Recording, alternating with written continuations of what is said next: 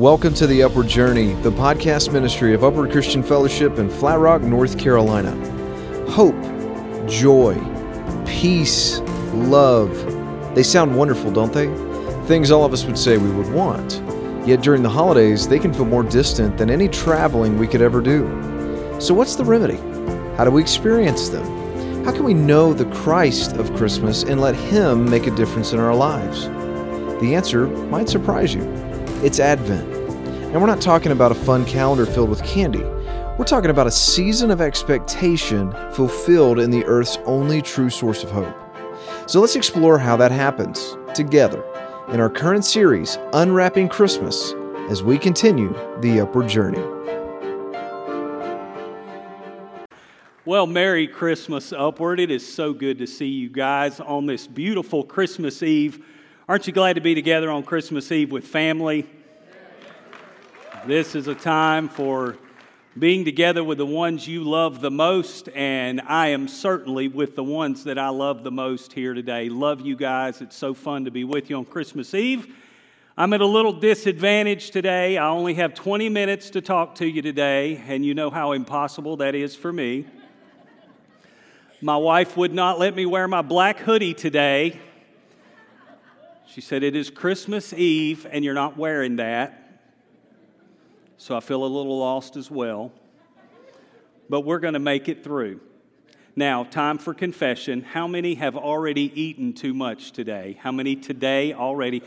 I'm going to confess to both of these questions. I have already eaten more than I should today I don't need to eat anything else for the rest of the day, but when I get out of here about 7 o'clock, I'm going to start all over again like there's no tomorrow.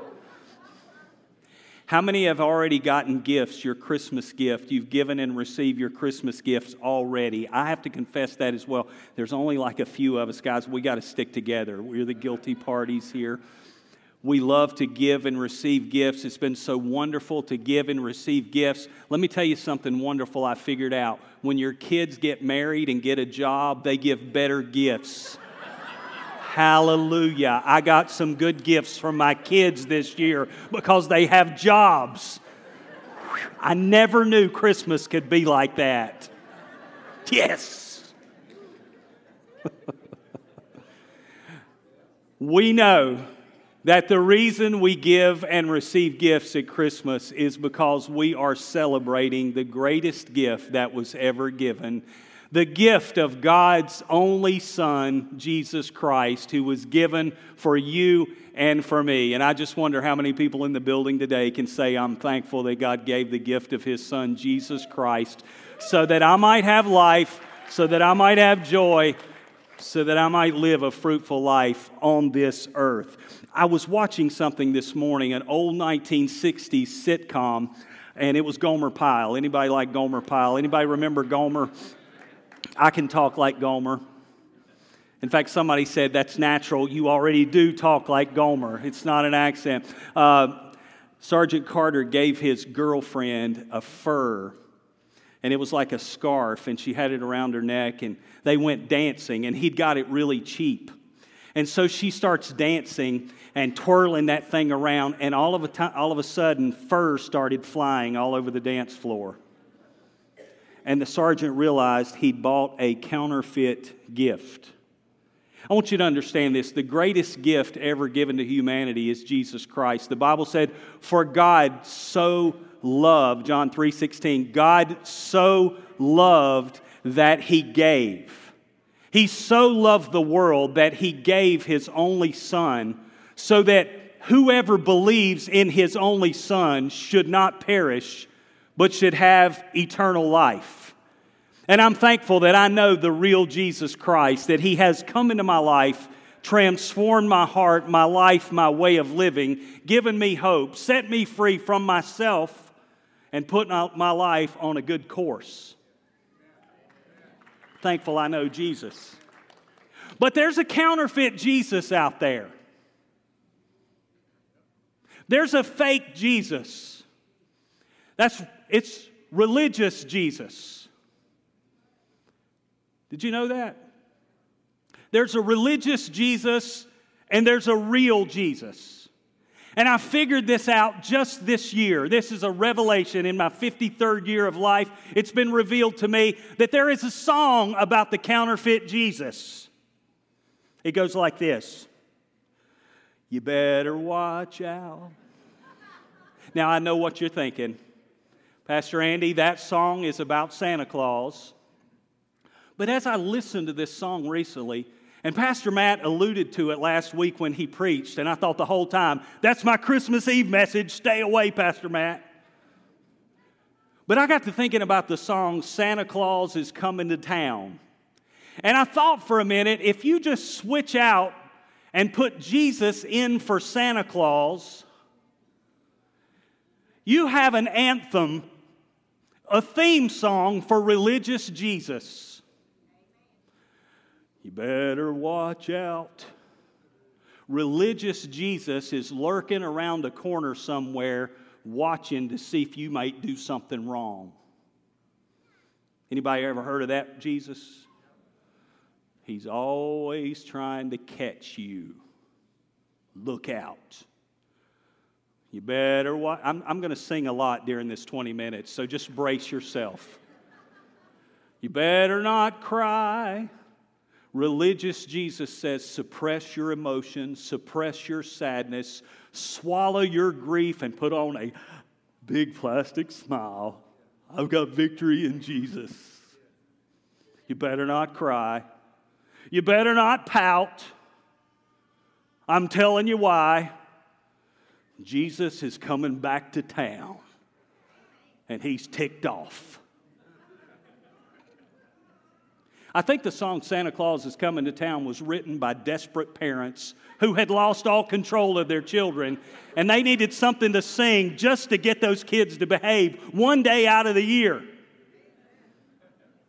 In fact, I think religious Jesus was written and created by desperate leaders who wanted to manipulate and to control people and to get them to act just like they wanted them to act. And they thought by creating some concept of Jesus that was fearful that they could coerce people into behaving like they wanted them to behave.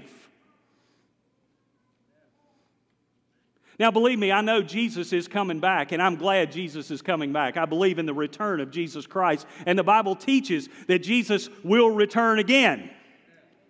But if you're following religious Jesus, the return is kind of scary.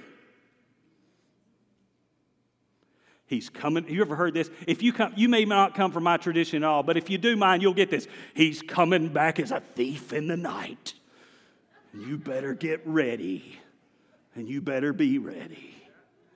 Because if he comes back and you're doing anything wrong, you're going to get your head cut off.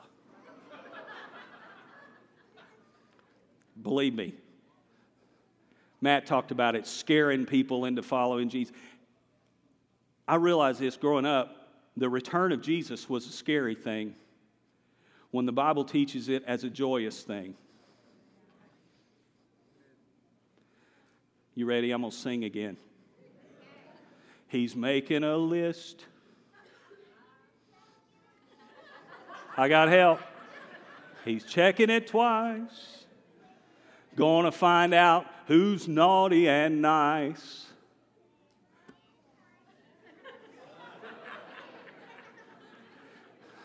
I love having the kids in here, they help me preach. Religious Jesus is just concerned with whether you're on the naughty list or the nice list. And you know, that's what religion is. It's through our efforts trying to get ourselves on the nice list and get off the naughty list somehow. If I can move myself somehow through religion from naughty to nice, maybe I'll deserve all this. More singing. He sees you when you're sleeping. That's a little creepy. a little creepy. Any of y'all, any parents here with little kids, have they ever come into your bedroom and just stood beside your bed when you were asleep and stood there like this, staring at you? If you haven't experienced that, you will one day. They're going to come in the bedroom and stand over you and you will wake up and see their face and scream, and they will scream, and you will cry, and it will be a terrible moment in the middle of the night, and you'll be up half the night trying to reconcile all that. That will happen to you. Can I get any amens for anybody that's already happened to you? Boy, we're doing something now. Jesus, I, they used to tell me that when I was a kid. Jesus is watching over you while you sleep. That freaked me out. Wake up, I'm like, hear a bump. Is that you, Jesus? Are you here somewhere? He sees you when you're asleep. He knows when you're, he knows if you've been bad or good. So be good for good for goodness sake. That's the ultimate message of religion. Be good. Do the right thing. Straighten up because Jesus is coming back. And if you're missing the mark, he's going to get you. See, religion takes a gift and makes it a burden. Religion takes something that is freely given to us and makes it a duty, an obligation, a law, a standard that somehow in our strength we have to live up to. And that's religious Jesus. But you'll be glad to know that's not the real Jesus. I want to tell you who the real Jesus is. The Apostle Paul wrote about him in Ephesians chapter 2, verses 8 and 9. I want you to read this because I want you to hear this because I want you to understand that salvation is a gift. It's nothing you can earn, it's nothing you can ever deserve. It's a gift. Paul said this God saved you by his grace when you believed. God saved you by his grace when you believed. And then he said this, and you can't take credit for this, it is a gift from God. If I have one word I want you to take away on this Christmas Eve is that being saved, being a Christian, is a gift that is given to you by God that you cannot earn, that you cannot deserve, that you can never work hard enough to get. It is simply something God looks at you and He loves you, not because of what's in you, but because of who He is. You open your heart to it by faith and receive it, and He comes in and gives it to you when you and I do not deserve it. It says we are saved. Maybe you've wondered what that word meant. What does it mean to be saved? Well, I just want to tell you, I got saved from myself.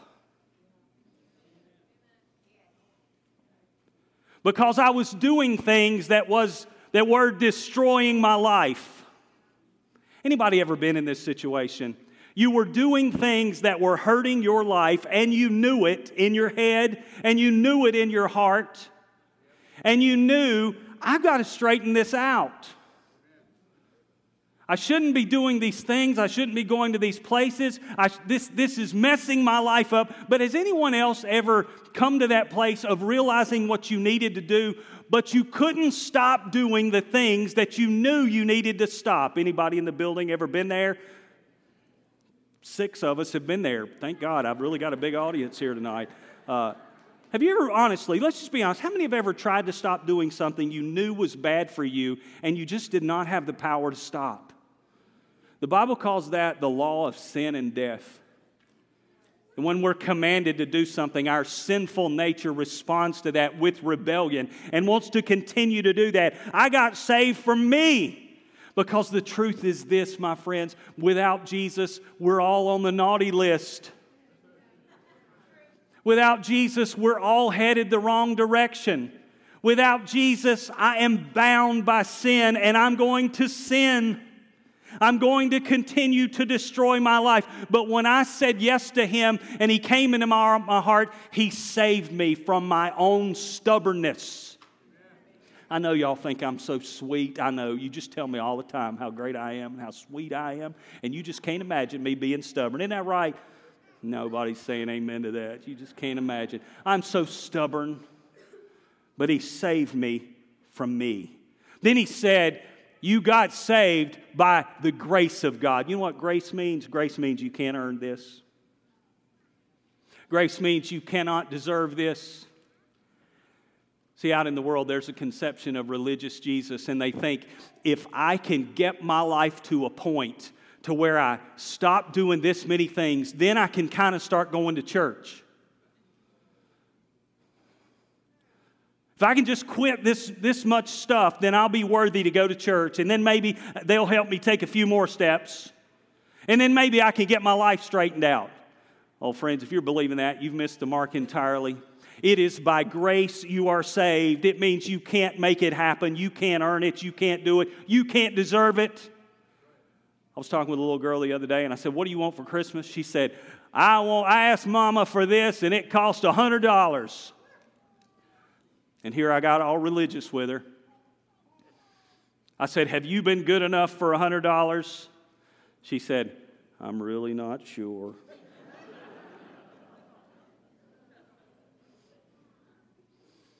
Let me just tell you, I know I haven't been good enough to earn what Jesus has done for me.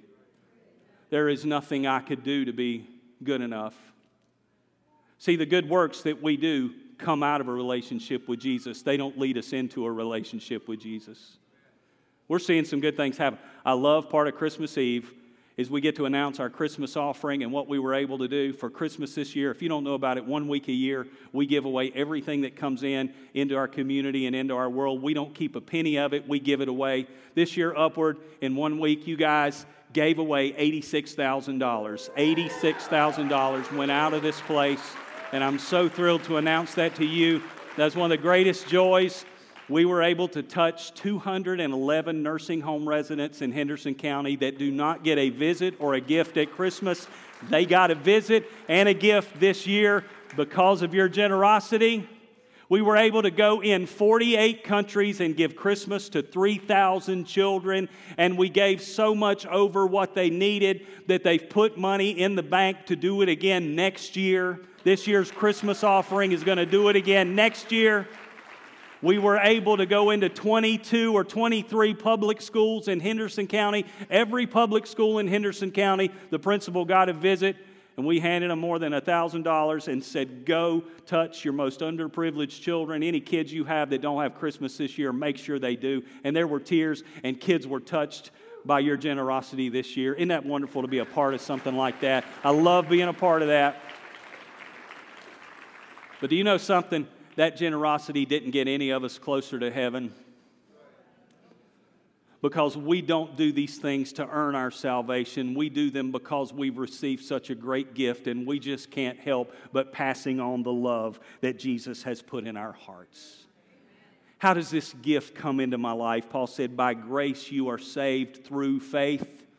That means through your belief in Jesus Christ, this gift comes into your life and you simply come to Jesus and say, Jesus, as hard as it is to imagine, I believe that you love me that way. And I believe that you want to save me from myself and my destructive nature and my bad habits, and we've all got them. And Jesus, I trust you today to come into my life and turn my life around for you.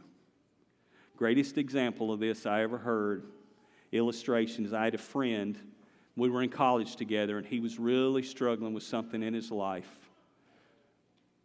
And he told me he had a dream. He had a dad who was a preacher, and he always wanted to please his dad. And he struggled with that.